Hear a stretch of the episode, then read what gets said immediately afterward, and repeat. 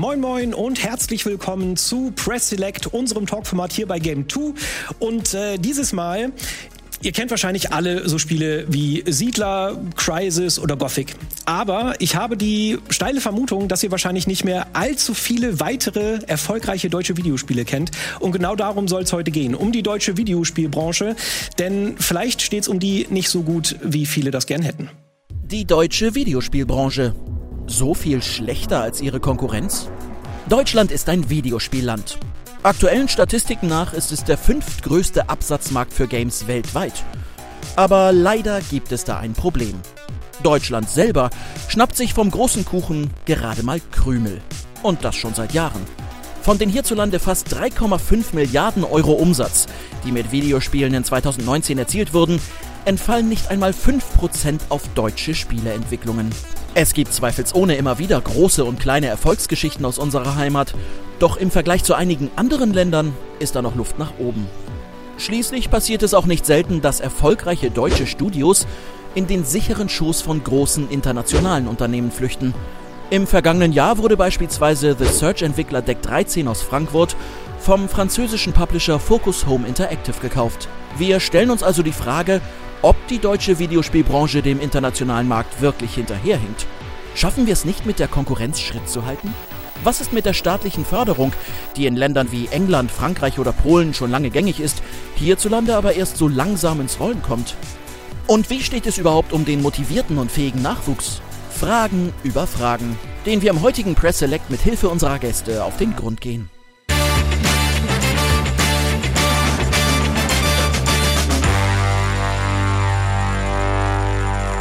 Ich kann mir vorstellen, dass es unseren Gästen jetzt schon unter den Nägeln brennt bei dieser Einleitung. Aber natürlich möchte ich euch als allererstes mal unsere Gäste überhaupt in Ruhe vorstellen. Und da fangen wir am besten hier im Studio direkt an. Hier haben wir nämlich Valentina Birke. Valentina Birke ist seit ähm, Juli 2018 Projektmanagerin bei der Indie Arena Booth. Ja? Ein bisschen früher, glaube ich sogar. Okay, ich habe immer. Also Dezember oder nee, Januar oder so. Okay, na gut. Weil Juli, das wäre ja ein Monat vor der Gamescom, das wäre ja super Wahnsinn. Hm. Also zumindest stand das so. Egal, ist ja egal. Auf jeden Fall bist du Projektmanagerin ja. bei der Indie Arena Booth. Das ist diese Ausstellungsfläche, wo immer ganz viele Indies zusammenkommen, äh, wo wir von Game 2 ja auch immer gerne vorbeischauen. Äh, abgesehen davon bist du aber auch noch unter anderem Initiatorin beim Play Festival hier in Hamburg und du bist sogar Teil des äh, Indie-Kollektivs Indie-Sträuche, mit dem wir ja auch ab und an mal ja. zu tun hatten. Äh, freut mich auf jeden Fall, dass du hier bist. Ja, vielen Dank. Ich freue mich auch, dass ich hier sein kann. Sehr schön. Äh, genau, wir sind aber Corona-konform äh, hinter einer Plexiglasscheibe. Aber trotzdem haben wir weitere Gäste. Wir sind hier nur zu zweit im Studio, aber wir haben weitere Gäste zugeschaltet. Und da wäre unter anderem Felix Falk. Hallo Felix. Äh, um dich Hallo. auch einmal kurz vorzustellen, entschuldige, dass ich dir direkt in, äh, ins Wort fahre, aber ähm, du bitte, bist bitte. Du bist Geschäftsführer vom Game, dem Verband der deutschen Gamesbranche, deshalb hier also auch ganz richtig in diesem Talk.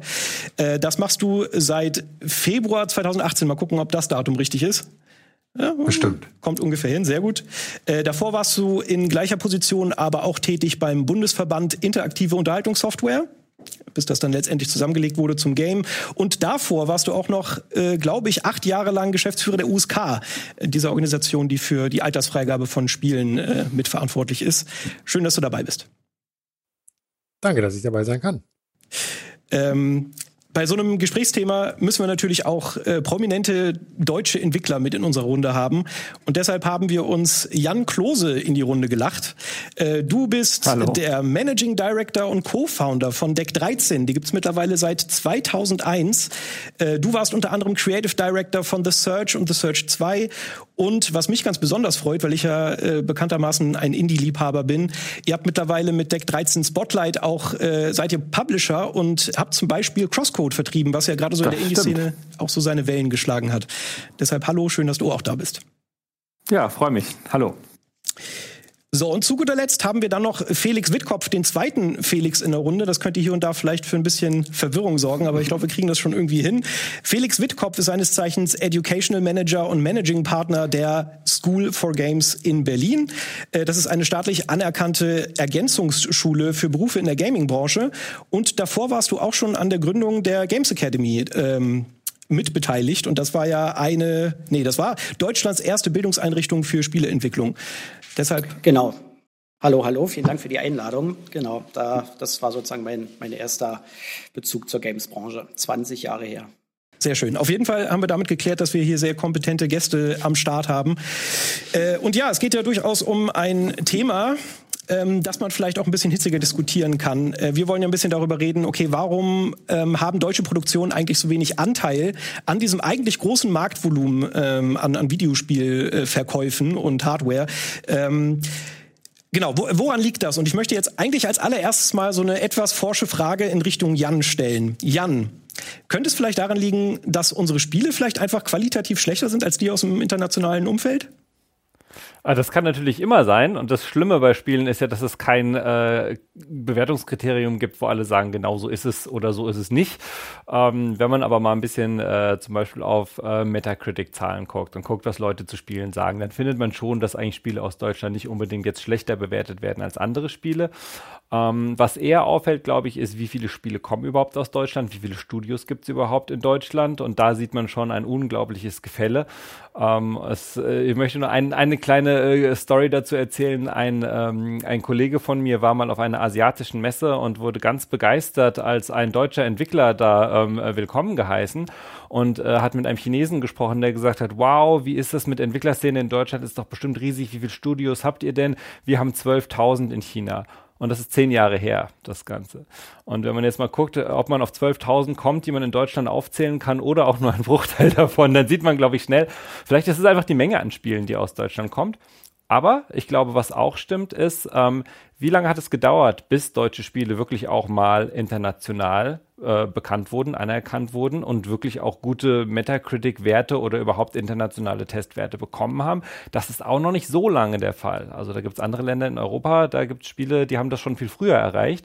Also vielleicht waren die Spiele äh, tatsächlich über eine gewisse Zeit, zumindest in der Menge, nicht so äh, ja, ich sag mal, zumindest im Publikumsgeschmack weltweit äh, ganz weit vorne, auch wenn sie vielleicht in Deutschland manchmal beliebter waren als im Ausland. Ich glaube, es gibt viele, viele verschiedene Gründe dafür, aber alles in allem, glaube ich, man muss gucken, wie viele Spiele kommen überhaupt aus Deutschland und wer spielt die, für wen sind die eigentlich gemacht. Mhm. Da würde mich jetzt auch eigentlich gleich mal, und das ist die Überleitung zu dir, äh, so ein bisschen der Blick auf die Indie-Szene interessieren. Also aus eigenem äh, Interesse und aus eigenem Wissen weiß ich, dass da schon einiges in Deutschland geht, aber gerade verglichen so mit internationalen Szenen, äh, keine Ahnung, Amerika ist da ja relativ weit vorne auch, äh, ist das da konkurrenzfähig? Ich glaube, es kommt tatsächlich echt drauf an. Also ich glaube, seit der Games-Förderung sind auf die sagen wir so, ich äh, halte da große Stücke, dass es in ein, zwei Jahren noch mal viel mehr und viel bessere Spiele gibt. Aber ich kenne auch, glaube ich, überdurchschnittlich viele deutsche Spiele, weil ich halt auch durch den Bewerbungsprozess bei der Indie Arena Booth, das sind dann immer, da haben wir einen sehr hohen deutschen Anteil. Das sind so drei, vierhundert Spiele, die wir immer jedes Jahr eingereicht kriegen und davon sind schon fast die Hälfte oder so 40 Prozent oder so aus Deutschland. Also es sind schon echt Ganz schön viele. Aber kommt das aus der Nähe? Oder ist es eigentlich wirklich der, der Schnitt ist ja nicht mehr deutsche Indie-Spiele als naja, doch, internationale? Doch, tatsächlich. Also, weil dann haben wir aus anderen Ländern äh, immer so ein paar nur. Dann irgendwie zwei aus Russland, irgendwie zwei aus Spanien. Also auch sowas wir an eine Reichung kriegen. Ne? Wir nehmen dann natürlich nicht alle Deutschen. Da müssen wir dann schon mal gucken, damit wir halt nicht die, nur die deutschen Indies vertreten, sondern halt schon alle. Und also ich glaube, es gibt schon sehr, sehr viele deutsche Spiele und auch sehr, sehr viele gute deutsche Spiele, nur auch in sehr, ich sehe die ja in sehr frühen Phasen und mhm. viele schaffen es dann auch, haben den Sprung dann immer nicht geschafft zum auch wirklich erfolgreich werden, weil ich glaube, das ist auch einfach generell viel Glück. Also diese ganzen Among Us Stories oder ja. Fall Guys oder was auch immer. Ich würde jetzt jedem aufstrebenden Indie-Entwickler sagen oder Indie-Entwicklerin, das passiert mit deinem Spiel nicht. Also mhm. und versuch's auch nicht auf also es muss auch gar nicht mit deinem Spiel passieren, damit es halt super erfolgreich wird. Weil mhm. es gibt ja auch drei, vier, fünf, sechs Indie-Spiele, die halt dann alle kennen und die kommen dann vielleicht durch irgendwelche Influencer oder whatever, durch irgendwelche Medien mhm. aufgegriffen. Aber aus welchem Land kommen denn diese Spiele? Kannst mhm. du ja auch so fragen. Ja, es sind immer so ein paar strahlende Beispiele, die dann äh, gerne so als, als, weiß ich nicht, Standard genommen werden, aber es ist halt nicht so. Da gab es ja Indie Game The Movie oder so, wo dann auch drei Beispiele rausgefischt wurden, ja. die halt super erfolgreich waren, aber es ist halt nicht die Regel. Genau, und wieso kommt denn kein Among Us aus Deutschland? Ja, vielleicht gibt's Among Us in Deutschland, aber du kennst es halt nicht so mhm. und alle anderen auch nicht. Genau, ja, da gehören ja auch immer ein bisschen mehr Faktoren dazu. Was mich da jetzt eigentlich mal interessieren würde, und das wahrscheinlich nochmal in die Richtung von äh, Jan und Valentina gefragt, ist so ein bisschen wie so die äh, Rezeption ist, auch aus dem Ausland, was so Indie-Spiele und auch äh, vielleicht AAA-Spiele wie The Search äh, angeht. Werden die da ähnlich aufgenommen wie in Deutschland? Gibt es da irgendwie so ein Gefälle, einen Unterschied? Ich glaube, ähm, das kommt, äh, das ist blöd immer mit, das kommt darauf an zu antworten, aber ähm, ich glaube, das kommt wirklich auch aufs Genre drauf an. Also The Search zum Beispiel ähm, ist ganz klar ein Titel, der mehr auf den internationalen Verkauf überhaupt ausgerichtet ist. Das heißt, The Search und The Search 2 waren international viel erfolgreicher als in Deutschland ähm, was auch ein bisschen daran liegt, äh, wo sozusagen dann die Zielplattformen sind. Zum Beispiel Konsolen waren sehr, sehr stark bei The Search, bei The Search 2, stärker als PC, das ja immer noch, ich sag mal, in Deutschland zumindest auch ein, eine, ein sehr starker Markt ist, auch wenn sich das ja alles jedes Jahr ein bisschen, ein bisschen verändert weltweit. Also insgesamt ähm, würde ich sagen, das Spiel ist international sehr gut angekommen. Beide sind sehr gut angekommen. Das zweite ist, hat ja noch ein bisschen bessere Bewertungen äh, eingefahren. Wir haben aber auch äh, vor langer Zeit mal äh, Adventure-Spiele gemacht, Point-and-Click Adventures. Und zwar relativ viele. Und die sind in Deutschland immer viel, viel besser gelaufen als im Ausland. Das lag natürlich auch daran, dass die humorvoll waren und dass wir halt die Jokes bestimmt ein bisschen besser auf Deutsch hinbekommen haben, als sie dann irgendwie in der äh, Übersetzung drinne waren. Aber es war auch ein Genre, was einfach in Deutschland viel besser funktioniert hat. Äh, und was uns dazu geführt hat, dass wir irgendwann gesehen haben, wenn es richtig gute Qualität haben soll, müssen wir sowas international verkaufen. Und da kommen wir ja gar nicht auf die Zahlen. Da kommen wir mit Adventure gar nicht weit. Zum Glück haben wir auch immer Rollenspiele geliebt. Deswegen war es für uns dann, äh, ich sag mal, schwierig, die großen Budgets zu bekommen, um überhaupt Rollenspiele zu machen. Und als wir dann wirklich die großen Budgets hatten, das ist auch ein anderer Punkt natürlich, kamen die nicht aus Deutschland. Das heißt, finanziert wurden wir aus Polen, aus Frankreich, aber nie mit einem großen Millionenbudget in Deutschland. Ähm, und ich glaube, das ist, das ist so ein bisschen der Punkt. Wir haben jetzt ein, ein, Genre, das funktioniert auf dem weltweiten Markt. Wir haben aber auch Partner aus dem weltweiten Markt. Ähm, die größten Fans, die wir haben, ja, sind rund um die Welt verstreut und nicht unbedingt jetzt nur in Deutschland zu finden. Mhm. Ja, ich glaube, es gibt ja auch einige Genres, die in Deutschland halt speziell gut funktionieren. Ne? Point-and-Click-Adventure, das ist, glaube ich, das Deutschland der Nischenmarkt Nummer eins für alle anderen. Absolut. Interessieren sich halt kein Stück für Point-and-Click-Adventure. Außer Tim ähm, Schäfer, der schon auch. Außer Ron Gilbert. Ja, genau. äh, und auch so Aufbaustrategie, ne? Anno und so ist auf jeden Fall, und ich meine, Anno ist ja auch einfach echt ein Top-Spiel. Aber ehrlich gesagt, ich habe auch gar keine Marktzahlen. Aber vielleicht weiß Felix die, wie Anno so im internationalen Vergleich irgendwie abschneidet, weil das Ding ist, Anno ist auch für mich so das urdeutscheste Spiel. Mein Vater liebt mhm. das äh, auch wirklich seit schon immer, weil man kann irgendwie so hübsch Sachen aufbauen und so.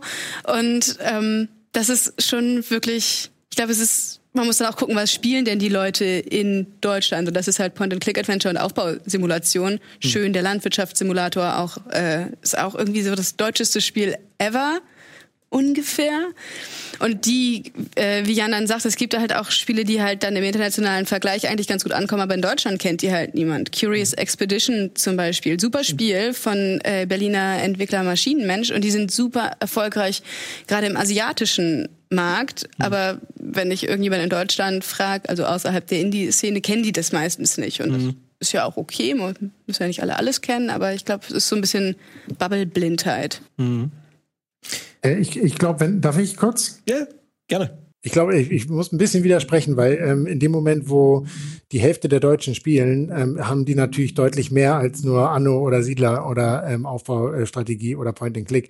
Das ist total breit und ähm, klar ist aber auch, dass da viel zu wenige Spiele aus Deutschland selbst entwickelt ähm, wurden und da gespielt werden. Also wenn wir der fünftgrößte Markt sind, was wir gerade gehört haben im Video, ähm, aber nur fünf Prozent vom Umsatz bei deutschen Entwicklern landen, dann ist das ein klarer Hinweis darauf. Und ich glaube, das liegt nicht daran, dass die Qualität zu schlecht ist. Wir haben total kreative Entwicklerinnen und Entwickler, ganz tolle Studios, die haben, die sind genauso konkurrenzfähig, wenn es um deren kreative Leistung geht. Das Problem ist aber, dass es erst zu wenige sind, wurde schon gesagt. Zweitens aber auch, manchmal die Luft für die letzten Meter nicht reicht, weil die Finanzierungsgrundlage über Jahrzehnte so schlecht war im Vergleich zu anderen Ländern, dass sie im Zweifel das Finish nicht machen können, die, die, die letzten Schritte, die es braucht, um so ein richtig gutes Spiel zu machen und dann noch das Marketingbudget zu haben, damit es auch bekannt wird. Daran hapert es nämlich auch das ist ja auch häufig, das Spiel ist total super, wie Valentina gesagt hat. Wahrscheinlich gibt es Among Us genauso in Deutschland, nur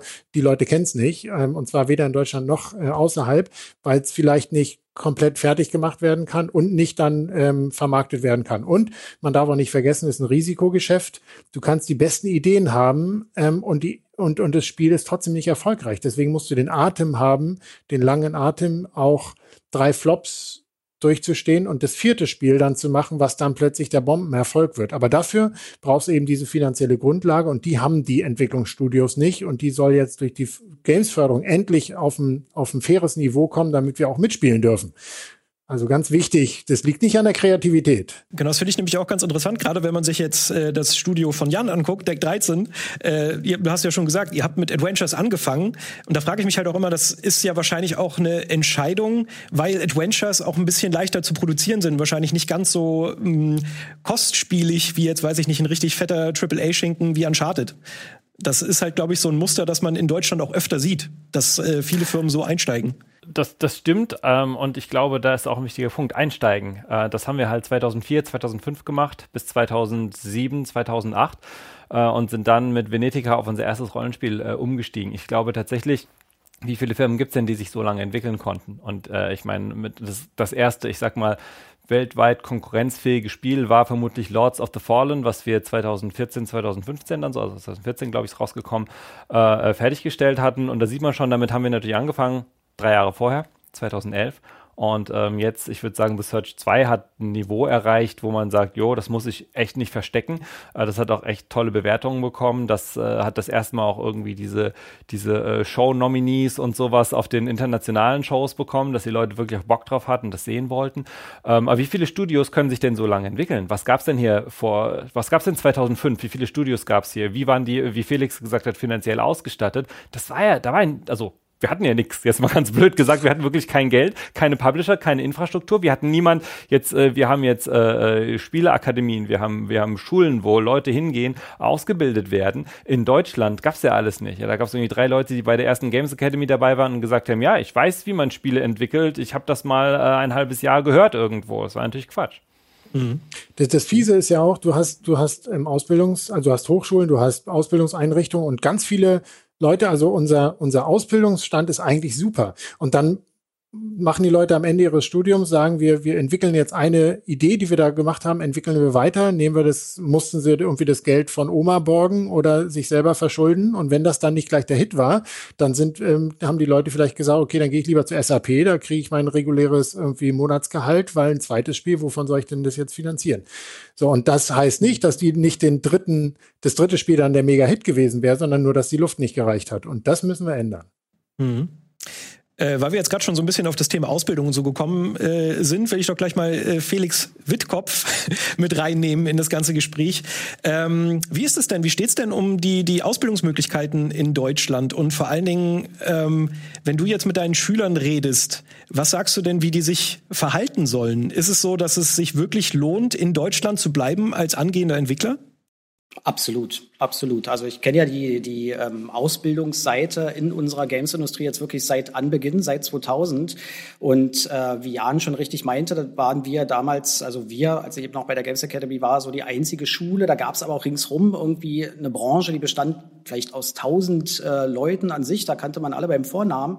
Ähm, und ähm, da war das halt alles deutlich kleiner. Das ist mit dem Wachsen der Industrie, ist auch das, äh, die Ausbildungslandschaft extrem gewachsen in den letzten, sagen wir mal, 15 Jahren oder 10 Jahren so richtig schubhaft und äh, dass eben viele Universitäten, Hochschulen mit auf den Zug aufgesprungen sind, irgendwie in, im Medienbereich spezielle Games, Studiengänge geschaffen haben oder eben wie wir. Wir sind äh, eher so eine Art Berufsfachschule, bilden halt richtig staatlich anerkannte äh, Berufs im Games-Bereich aus in, in drei Segmenten ähm, und ähm, da ist halt auch ein richtig, uns würde es ja nicht geben, wenn nicht Bedarf da wäre. Uns gibt's jetzt in diesem Jahr zehn Jahre.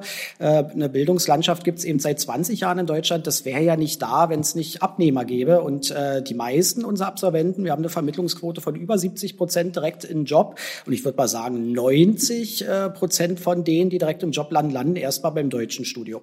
Weil eben auch da zum Glück äh, die Branche sich ordentlich entwickelt, wenn vielleicht auch nicht so wie weltweit, entwickelt die sich trotzdem sehr positiv. Äh, und äh, da ist ein großer Fachkräftebedarf. Und äh, wir kriegen auch natürlich immer das Feedback von der Industrie, was für uns ein großer, großer Pluspunkt ist, ähm, dass die Industrie uns natürlich super gerne auch in dem, in dem Ausbildungsangebot unterstützt, sei es durch Dozenten, die direkt von den Firmen gestellt werden oder Lehrinhalte, die dann irgendwie mit der Industrie entwickelt werden, weil wir einfach merken, okay, die brauchen natürlich, also die Industrie, die Firmen, die brauchen dringendst äh, Nachwuchs und sind dann natürlich immer gerne bereit, mit den Ausbildungseinrichtungen gemeinsam äh, daran zu werkeln, dass eben diese Absolventen dann auch direkt einsetzbar sind. Also da wir, wir haben, unsere Schüler haben eigentlich vom ersten Schultag an der Kontakt zur Industrie durch die Dozenten und dadurch sind die auch ganz offen und bereit, äh, den Schritt erstmal in die deutsche Industrie zu gehen. Und wir haben uns auch ja so insgeheim ein bisschen auf die Fahne geschrieben, im ersten Schritt die deutsche Industrie mit unseren Absolventen zu unterstützen und das klappt super. Also da ist wirklich eher eine, eine super positive Entwicklung zu spüren, so in den letzten Jahren.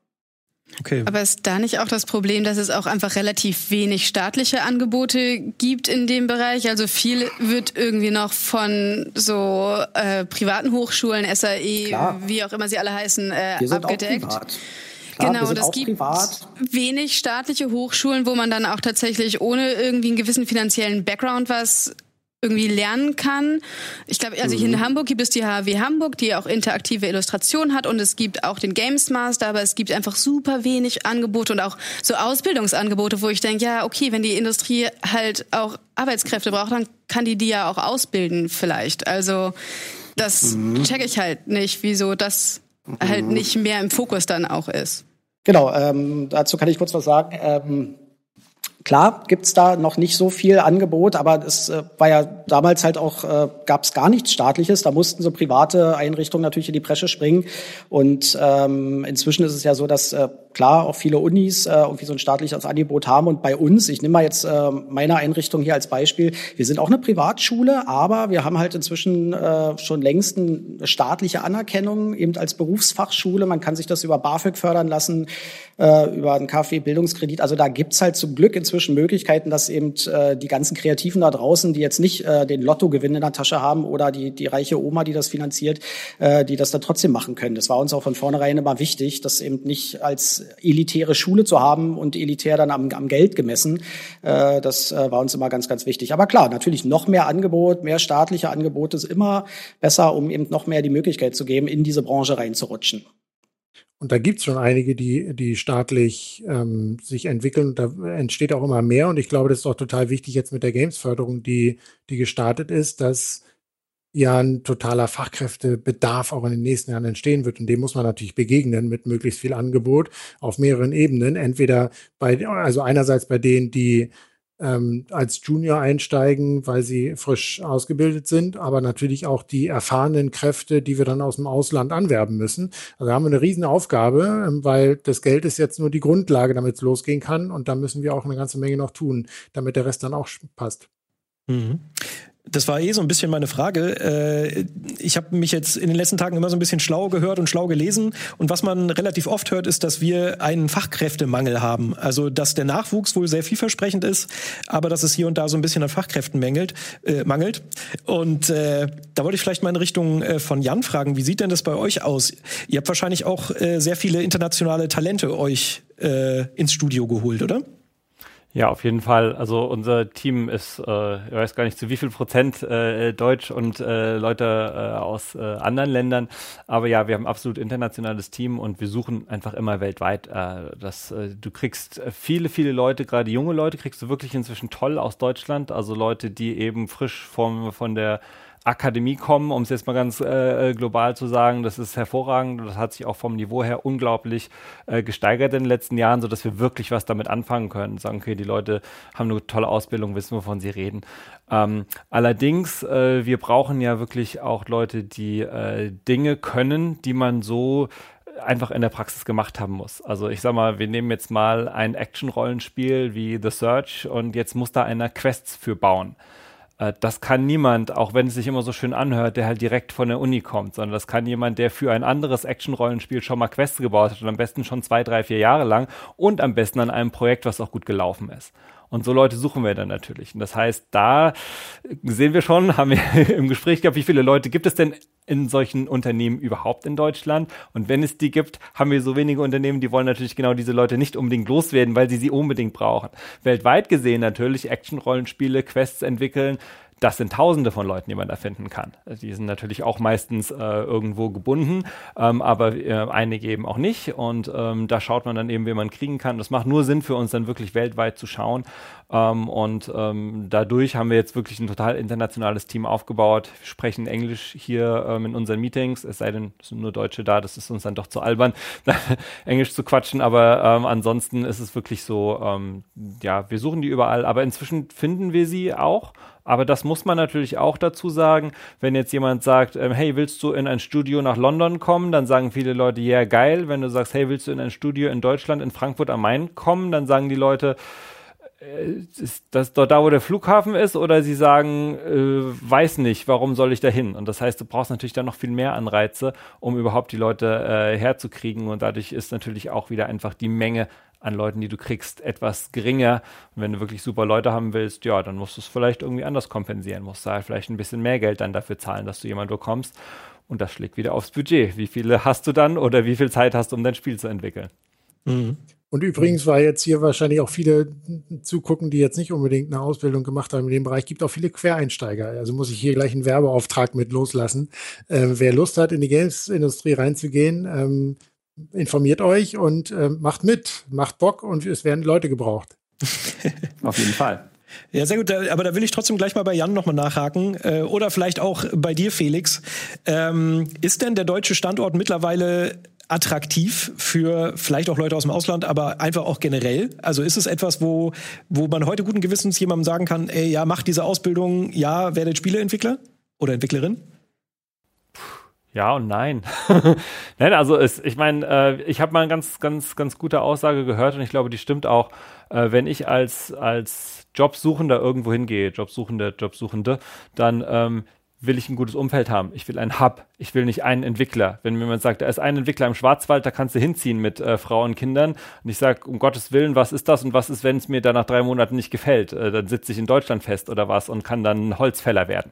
Das heißt, äh, wenn ich jemanden zum Beispiel nach Frankfurt holen will, dann ist es gut, wenn er weiß, okay, da ist Deck 13, aber da ist auch Crytek, da ist auch It Software, da ist auch äh, äh, Cloud Imperium oder Foundry 42, da sind andere Unternehmen, da ist Nintendo und so weiter. Da brauche ich eine ganze Menge an anderen Unternehmen. Am besten weiß ich noch, oh, da gibt es auch noch Startups und Indies, da ist eine Gründerszene und so weiter.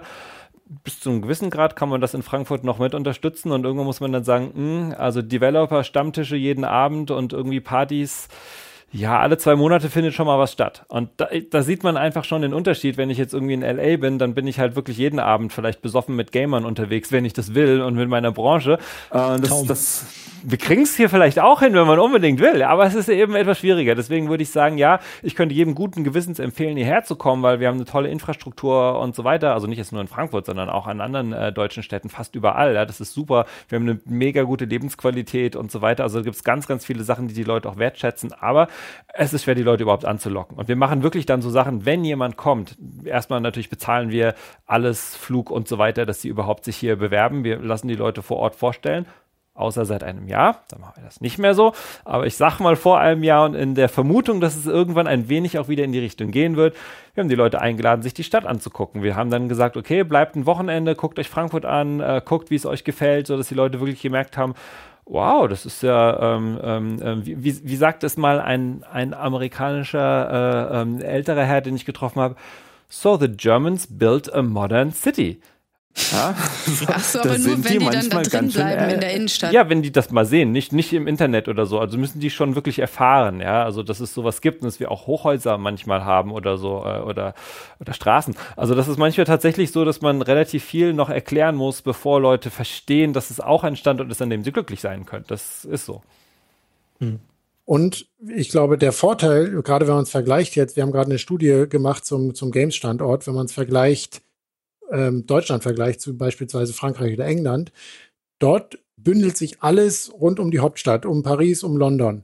Das ist bei uns nicht so, sondern wir haben äh, verschiedene Hubs und das ist eigentlich toll, dass wir sehen, ähm, rund um Berlin, rund um Hamburg, rund um Frankfurt, in NRW, in, in München. Es gibt ähm, ganz verschiedene Standorte, wo man, wo man was finden kann. Und die Tatsache, ähm, Jan hat schon aufgezählt, dass wir mitten im Herzen von Europa sind, dass wir eine super Lebensqualität haben, dass ohne Infrastruktur, wenn wir jetzt mal Breitband ein bisschen in Klammern setzen, ähm, dass wir eine gute Infrastruktur haben. Immer noch besser haben. als in Los Angeles, wenn du da beim Hotel versuchst, dich zu verbinden, kannst du immer noch vergessen. Ja, ähm, dazu kommt auch eine Verkehrsinfrastruktur, eine sozial, ähm, soziale Infrastruktur, ähm, die Tatsache, dass ein Amerikaner, der vielleicht mehr Geld bekommt in Amerika, aber für jede Kulturveranstaltung und jedes, jede Bildungseinrichtung ähm, unglaublich viel Geld bezahlen muss, was er in Deutschland nicht tun muss. Also es gibt ganz viele tolle Argumente, ähm, warum ich glaube, das ist ein kräftiges Ja mit Ausrufezeichen, vor allen Dingen ähm, jetzt, wo, wo wir auch im Vergleich zu anderen Ländern boomen werden, weil hier wirklich was vorangeht, weil wir endlich auf einem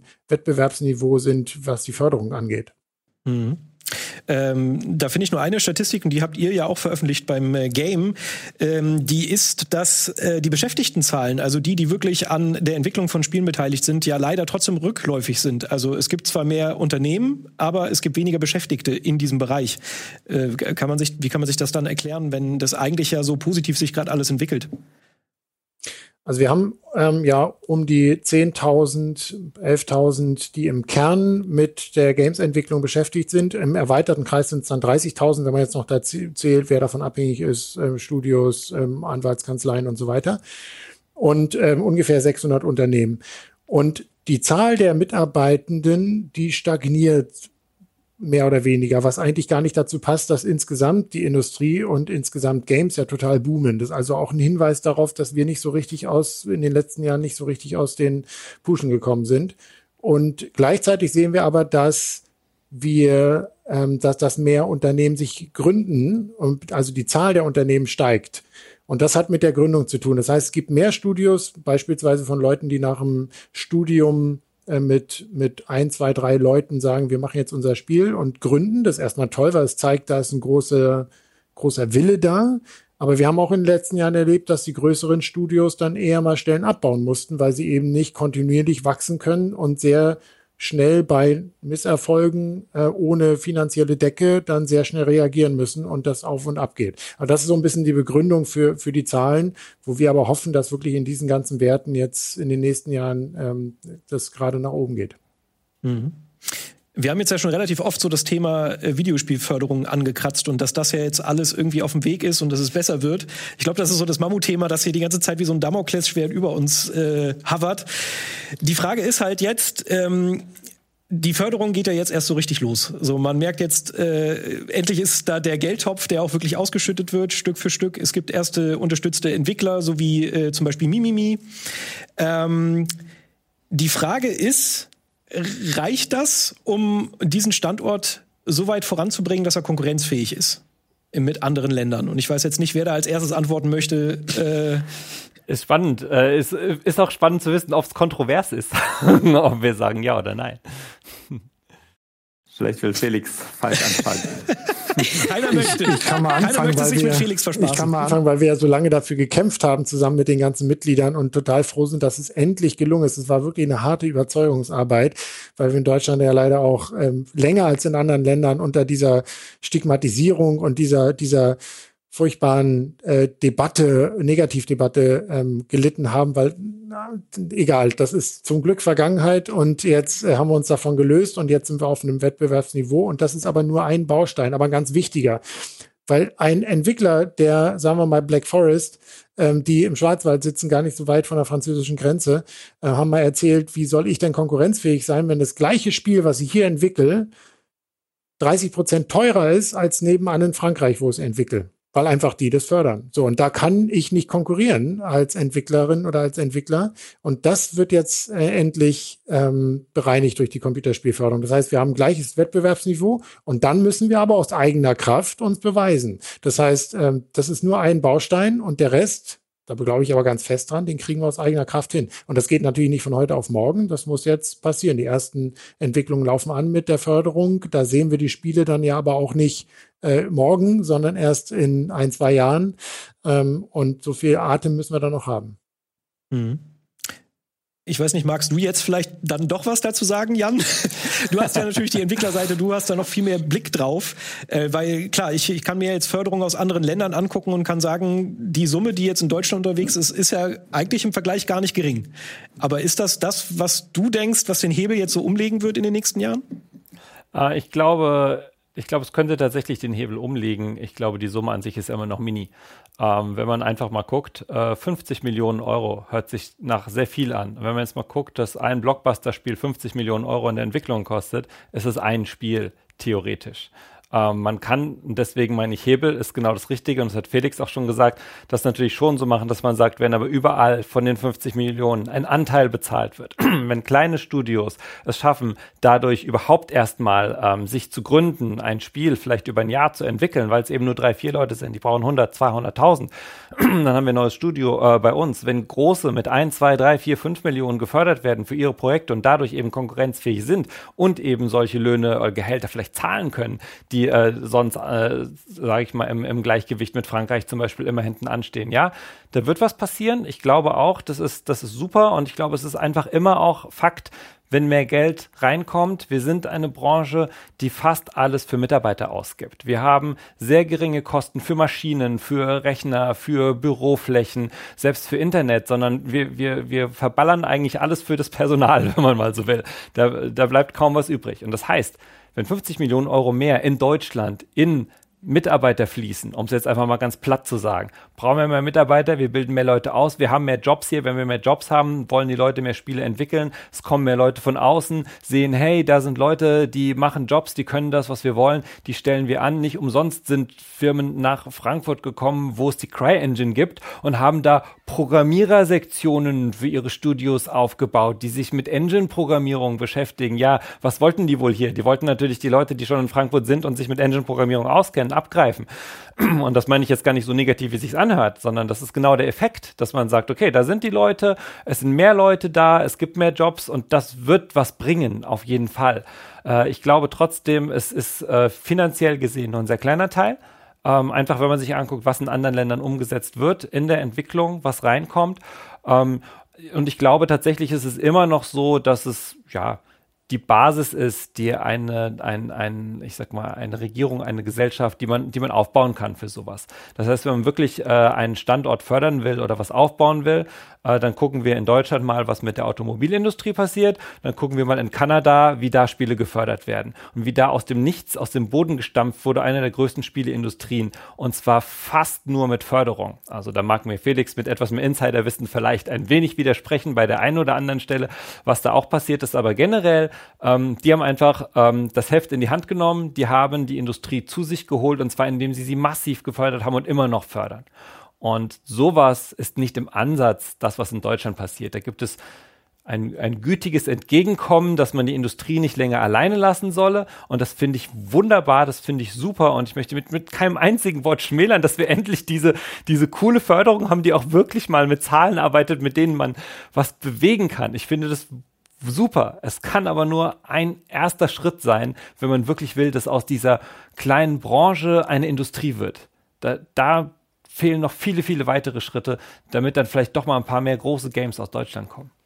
Die haben aber nicht alle mit Geld zu tun. Das ist ganz wichtig, dass ähm, wir sagen immer, wir wollen ein faires Level Playing Field hat, hat, hat Angela Merkel auf der Gamescom gesagt, als sie gesagt hat, ja, ihr habt mich überzeugt, ähm, die, wir, ich setze mich jetzt auch für die Förderung ein. Level Playing Field heißt, wir haben die gleichen Wettbewerbsbedingungen und dann den Rest aus eigener Kraft, so wie ich gesagt habe. Und wir sagen gerade nicht als, als Games-Industrie und als Verband, je mehr Geld, desto besser, weil da haben wir ziemlich schlechte Beispiele in anderen Bereichen, sagen wir Landwirtschaft, Automobil, die ähm, so hoch gefördert sind, dass sie gar nicht mehr zukunftsfähig sind irgendwann, äh, sondern die dann irgendwie in alten Strukturen äh, stecken und nicht mehr Innovations, äh, die Innovationskraft haben. Und das, das will ich gar nicht äh, für uns. Da bin ich viel zu stolz als, als Branche. Und ich sage, hey, wir wollen Wettbewerbsniveau, den Rest machen wir aus eigener Kraft. Ich glaube das auch nicht. Gehören, ja.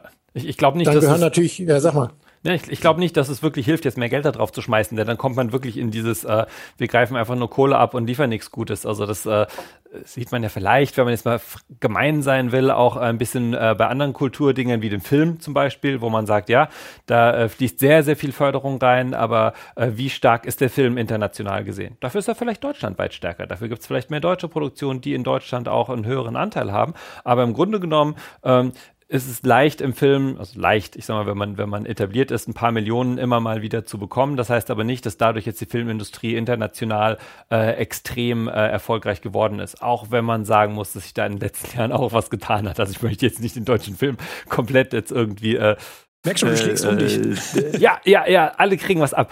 Äh, ich bin immer viel zu lieb, deswegen muss ich mal ein bisschen, ein bisschen äh, aus. Sehr gut, genau Nein, sowas brauchen wir hier. Mehr davon, mehr davon. Siehst du, siehst du. Nee, aber mal im Ernst, ich glaube tatsächlich, und da wünsche ich beim Felix, das muss aus anderen Punkten kommen. Aber ich glaube, wir sind, wir sind so weit unter einem Level Playing Field, äh, dass äh, die Brücke wollte ich jetzt eigentlich nicht schlagen, aber ich schlage sie jetzt trotzdem, äh, dass du halt hier mal ganz locker ein deutsches Studio aufkaufen kannst, ohne dass es dir wehtut, weil es einfach, ich sag mal, im Vergleich nichts kostet, äh, anstatt dass du hier einen Laden hochziehst, äh, selbstständig machst und dann vielleicht international mitspielst. Also da merkt man auch einfach, was die Realität dann ist. Und wenn man guckt, und das ist, glaube ich, noch ein Punkt, der ist echt wichtig, wie viel Geld aktuell im Games-Markt unterwegs ist, auch gerade was Einkäufe angeht, aber auch was wirklich Umsätze angeht, ähm, dann sind wir hier halt ein kleiner Klecks auf der Landkarte und ähm, um das aufzubauen, das würde weitere Jahrzehnte dauern, wenn wir alles sozusagen nur mit eigener Power und äh, Homegrown äh, hier hinbekommen wollen. Äh, da, das, also, das wäre das wäre eine ganz schöne Sache. Ich will, da, ich will da gleich mal hinterher, aber zwischendurch will ich noch einmal Valentina fragen, weil du bist ja jetzt hier repräsentativ für alle Indies. Alle.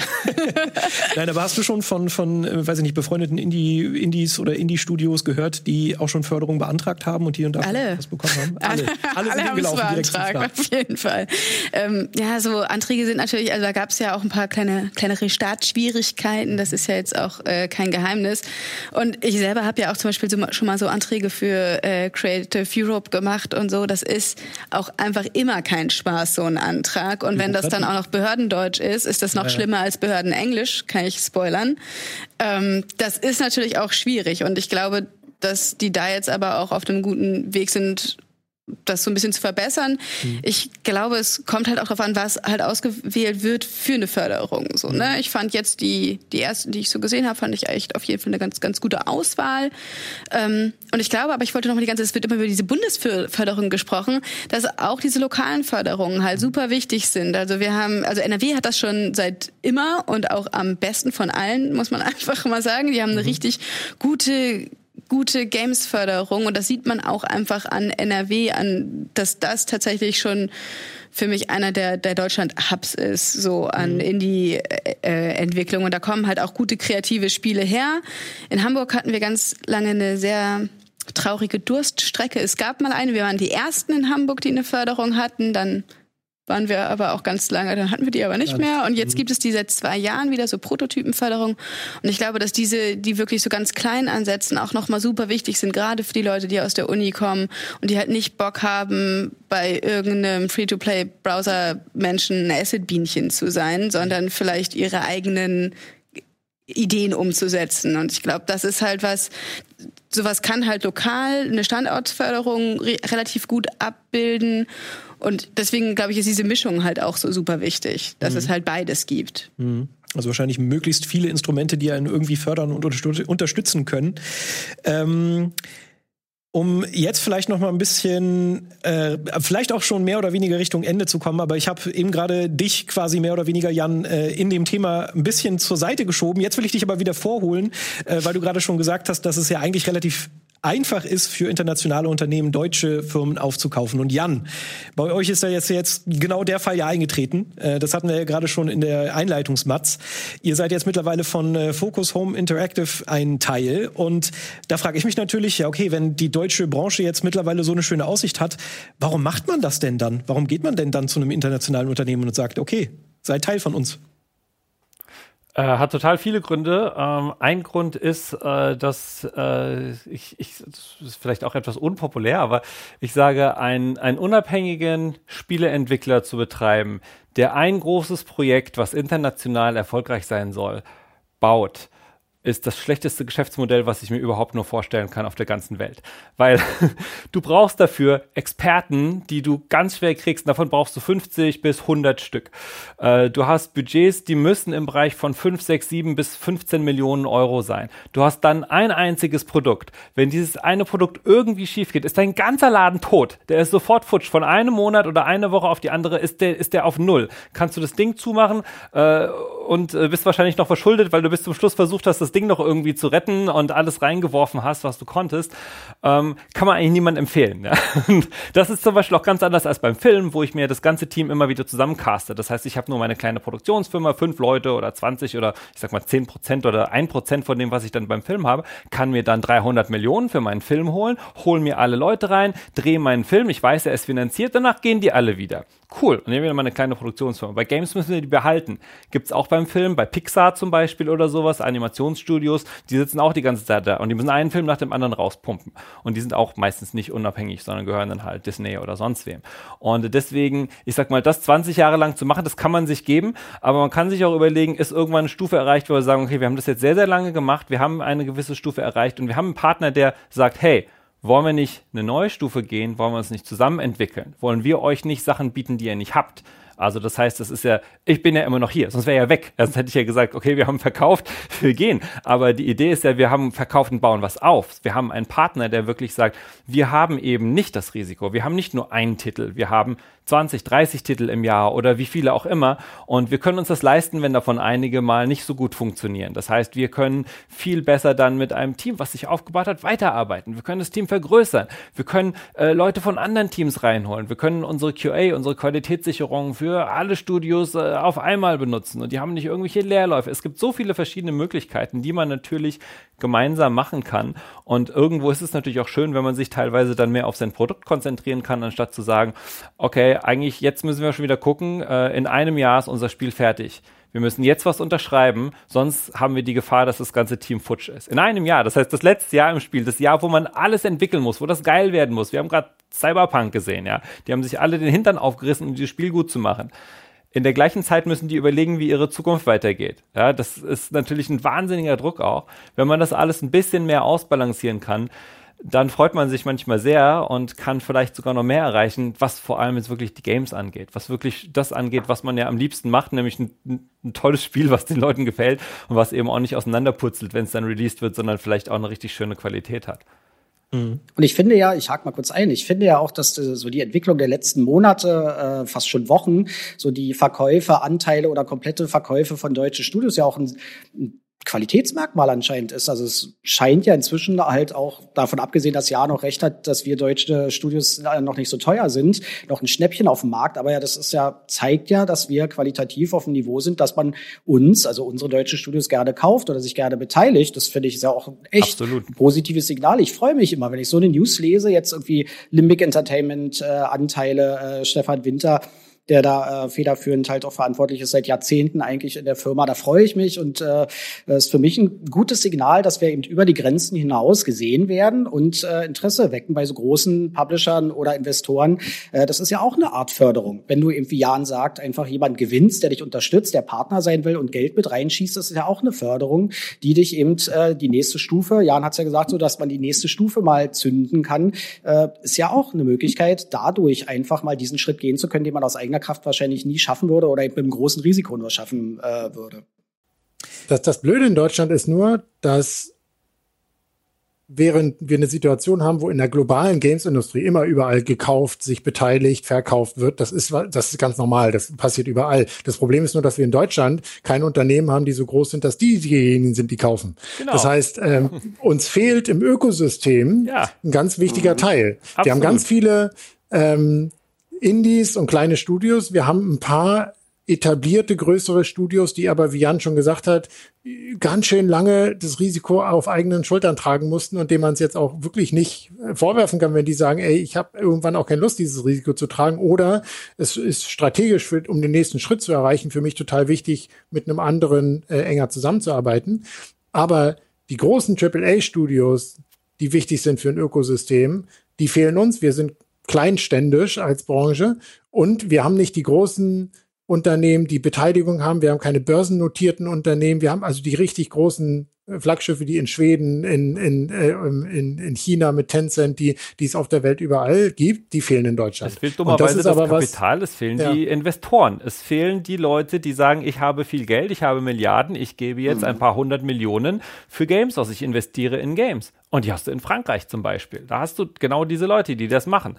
Das ist keine deutsche Kultur. Keiner hier will sein Geld in Games investieren.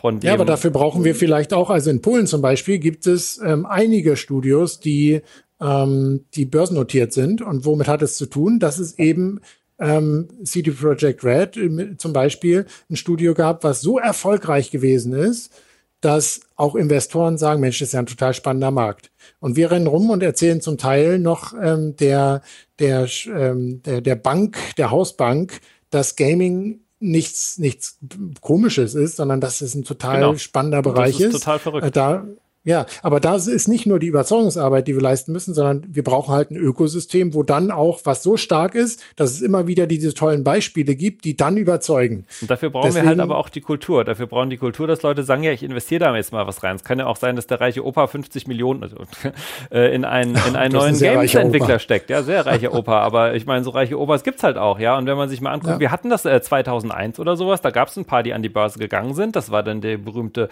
Dotcom-Blase, ja, da, da, da kamen die ersten Games, da gab es äh, wirklich viel Investitionen. Und die Deutschen, und ich finde, ich merke das, ja, die Deutschen, äh, wirklich, ich sag mal, klassischen Deutschen, die man so kennt, die sagen, vor 20 Jahren haben wir uns doch da mal die Finger dran verbrannt das machen wir so schnell nicht wieder. Und so schnell sind dann halt 20 verdammte Jahre. Das, das habe ich in so vielen Gesprächen persönlich erlebt. Ja? Das heißt, die Deutschen sind unglaublich konservativ, was das Geld ausgeben angeht. Also gerade diejenigen, die halt über finanzielle Mittel verfügen. Ja? Da wird zehn Jahre, nachdem irgendwer anders überhaupt äh, das angefangen hat, wird mal drauf geguckt, dann noch sehr, sehr skeptisch. Und zehn Jahre später sagt man, na klar, hey, Digitalisierung, eine tolle Idee, ja, ähm, finde ich jetzt auch gut, ja, aber das, die anderen waren vor 20 Jahren da und haben irgendwie äh, das angefangen. Und das, solange wir das nicht überwinden, das hat ja nicht nur mit Games zu tun, ich glaube, das ist wirklich eine kulturelle Sache, äh, solange stehen wir da auf einem ziemlich verlorenen Posten, was das angeht. Aber das Schöne ist ja, Jan, jetzt, wo du deine Milliarden gemacht hast mit dem Verkauf deines ja. Unternehmens, kannst du ja gleich selber wieder investieren. Kannst du gleich das nächste Studio kaufen und machst, baust du dein deutsches Imperium. So genau. Das sollte Bin das schon dabei. Sein. Gut, ich würde sagen, wir steuern mal so Richtung Ende zu. Ich weiß nicht, gibt es Dinge, so Milestones, irgendwas, was ihr euch von der deutschen äh, Videospielszene in den nächsten Jahren denn wünscht? Irgendwas, wo ihr sagen würdet, okay, jetzt haben wir es geschafft. Irgendwas, was unbedingt erreicht werden äh, sollte oder was ihr erreichen wollt? Stille. Schade, ich habe auf dich gehofft. So Felix. viel, ah, okay. so viele Sachen. Ja, ich weiß gar nicht, wo ich anfangen soll. Also ich habe einen ganz klaren Plan. Ich will an ganz vielen Schrauben jetzt drehen. Wir haben schon eine ganze Menge geschafft. Ich meine, die Tatsache, jetzt war viel Negatives auch zu hören, wo wir zu langsam sind und wo wir noch nicht sind und so weiter. Ähm, ich weiß noch, als ich habe schon gesagt, als Angela Merkel auf der Gamescom war, das war, das war auch kulturell ein Signal, wo mich ähm, die ganzen Verbände und viele äh, äh, Partner aus dem Ausland und aus allen Ländern angerufen haben, gesagt, wow, das war mal ein Statement, ja. Und ähm, die Games-Förderung ist genauso ein Statement. Das ist ein Augenöffner für die Leute und wir müssen es jetzt, wir dürfen es jetzt nicht versauen. Absolut. Wir müssen das ordentlich auf den Weg kriegen.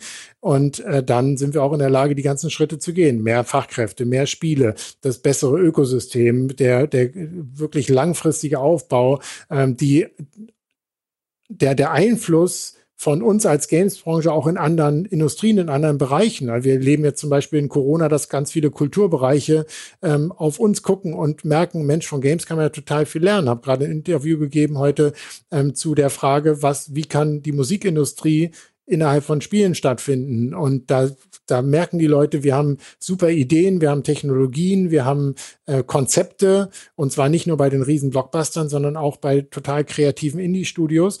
Ähm, und da wünsche ich mir den gesellschaftlichen Einfluss, den kulturellen Einfluss, den wirtschaftlichen Einfluss ähm, und den technologischen Einfluss von uns noch viel größer in, in, in vielen anderen Bereichen. Also das sind nur mal so ein paar Beispiele für, wir haben eine ganze Menge zu tun und ich habe total Bock drauf, weil das, das, das läuft jetzt, also es geht jetzt richtig voran. Okay, das ist ja schon mal eine positive Stimmung. Ich weiß ja nicht, wie ist denn das Stimmungsbarometer zum Beispiel bei äh, dir, Felix? Äh, bist du auch genauso positiv eingestellt? was das, die Entwicklung angeht? Definitiv. Also für mich war es äh, auch wirklich ein Meilenstein, weil man ja so die ganze Entwicklung der Industrie, was, was ich am Anfang erwähnt hatte, irgendwie, wir waren eine Industrie von 500 äh, Menschen, die damit äh, ihr Geld verdient haben und meist wahrscheinlich heimlich noch nachts Taxi gefahren sind, damit sie sich überhaupt am Leben halten konnten. So im Jahr 2000, wo ich eingestiegen bin in die Branche. Und wenn ich dann zurückblicke oder dann mich mal umschaue in der heutigen Zeit, ist das eine super Entwicklung. Das muss man sagen. Klar, es geht immer besser und wir freuen uns, äh, wenn eben, also die Förderung großer Schritt und so. Aber wenn ich zurückblicke, sind wir auf einem guten Weg, äh, sind viele seit Anbeginn dabei, die dafür kämpfen. Ich finde auch so eine Entwicklung, dass zum Beispiel in Ubisoft äh, vor jetzt fast schon zwei Jahren, anderthalb Jahren in Berlin eine Filiale aufgemacht hat, äh, also eine, eine Niederlassung, äh, inzwischen 150 Mitarbeiter einstellt. Es war kein deutsches Studio, also vom Kern her ist Ubisoft ja französisch, äh, auch wenn wir in Deutschland ein paar Ableger haben, aber trotzdem äh, ist es halt super, dass die inzwischen auch einen deutschen Standort oder eine deutsche Stadt auserwählen, um dann hier eben in Mitteleuropa irgendwie äh, ja, einfach einen Standort aufzumachen, weil hier eine Menge Kreative rumgeistern. Oder Jan hatte für Frankfurt ein paar Beispiele genannt, wo dann internationale große renommierte Studios eben Deutschland wählen. Die lassen auch Steuergelder hier. Das ist gut für, für den ganzen Standort. Äh, und wo erstmal einer ist, kommen auch andere. Das ist halt immer so. Ähm, das Prinzip, das funktioniert wunderbar. Also ich, ich gucke da ganz positiv in die Zukunft. Äh, ich habe da echt ein gutes Gefühl. Ich bin nach 20 Jahren immer noch total glücklich in der Branche, kann mir keine andere vorstellen und denke, dass, dass sich das eigentlich nur weiter nach oben entwickeln kann. Das ist so mein, mein Gefühl vom innersten Herzen. Definitiv sehr positiv äh, in die Zukunft schauend. Es wird jetzt zum Schluss richtig schmusig. Ich habe ein bisschen mehr, ein bisschen mehr Hauen erwartet. Du wolltest es wissen. Du wolltest es wissen. Das, das war eine ehrliche Meinung. Ist ja eigentlich ein schöne, äh, ein mehr oder weniger ein schönes Schlusswort. Ich weiß nicht, äh, wie wie ist denn bei euch generell? Bei euch, ich sag bei, euch. Bei euch, bei uns Indies. Äh, naja, also ich habe noch mal ein bisschen andere Ansichten. Also ich würde auch tatsächlich, ja klar, will ich auch alles Wirtschaftsstandort und so weiter, ne? Kein, da gehe ich mit. Mhm. Äh, aber ich glaube, dass wir tatsächlich im Nachwuchsbereich noch was machen können. Und das ist nicht nur fördern wir einen Prototyp, sondern es ist tatsächlich auch im Ausbildungsbereich. Und mhm. da wünsche ich mir einfach wirklich mehr Angebote also staatlicher Natur mhm. und auch, dass die Studios an sich mehr Verantwortung übernehmen und sagen, hey, okay, ich mache hier eine Ausbildung oder ich biete ein Praktikum an. Also es gibt zum Beispiel total mhm. wenig Studios, die Praktika anbieten. Also man kann auch wirklich ganz schwer reingucken in den Beruf. Mhm. Ähm, und das würde ich mir einfach wünschen, dass das als Initiative von der Branche noch ein bisschen mehr gemacht wird. Und dann würde ich mir natürlich auch allgemein ein bisschen mehr Offenheit der Branche wünschen, so generell. Also es ist ja schon immer noch sehr männerdominiert und so weiter und so mhm. fort. Das äh, ist auch so und das ist aber was, was auch mit den Jahren aufgelöst werden muss. Also dass man auch die Einstiegschancen für äh, mehr diverse hm. Leute erhöht. Und das hat auch mit einer Kultur zu tun. Das hat halt nicht nur damit zu tun, gibt es Angebote oder nicht, sondern es hat auch mit einer brancheninternen Kultur zu tun. Und die ist schon auf jeden Fall wesentlich besser geworden äh, als noch vor zehn Jahren oder so. Aber da ist immer noch auf jeden Fall eine ganz schöne Menge zu machen. Und das ist was, das, genau, gutes Klima schaffen, auch für den Nachwuchs. Mhm. Das ist, glaube ich, nochmal sehr wichtig. Mhm. Ja, hat ja auch immer eine Strahlwirkung, äh, gerade wenn man dann auch mal mehr äh, Entwicklerinnen auch irgendwie äh, im Rampenlicht hat und äh, da vielleicht auch ein bisschen mehr zeigt, dass das halt jeder machen darf, diesen Job. Das stimmt schon und das ist natürlich auch ein wichtiges Thema.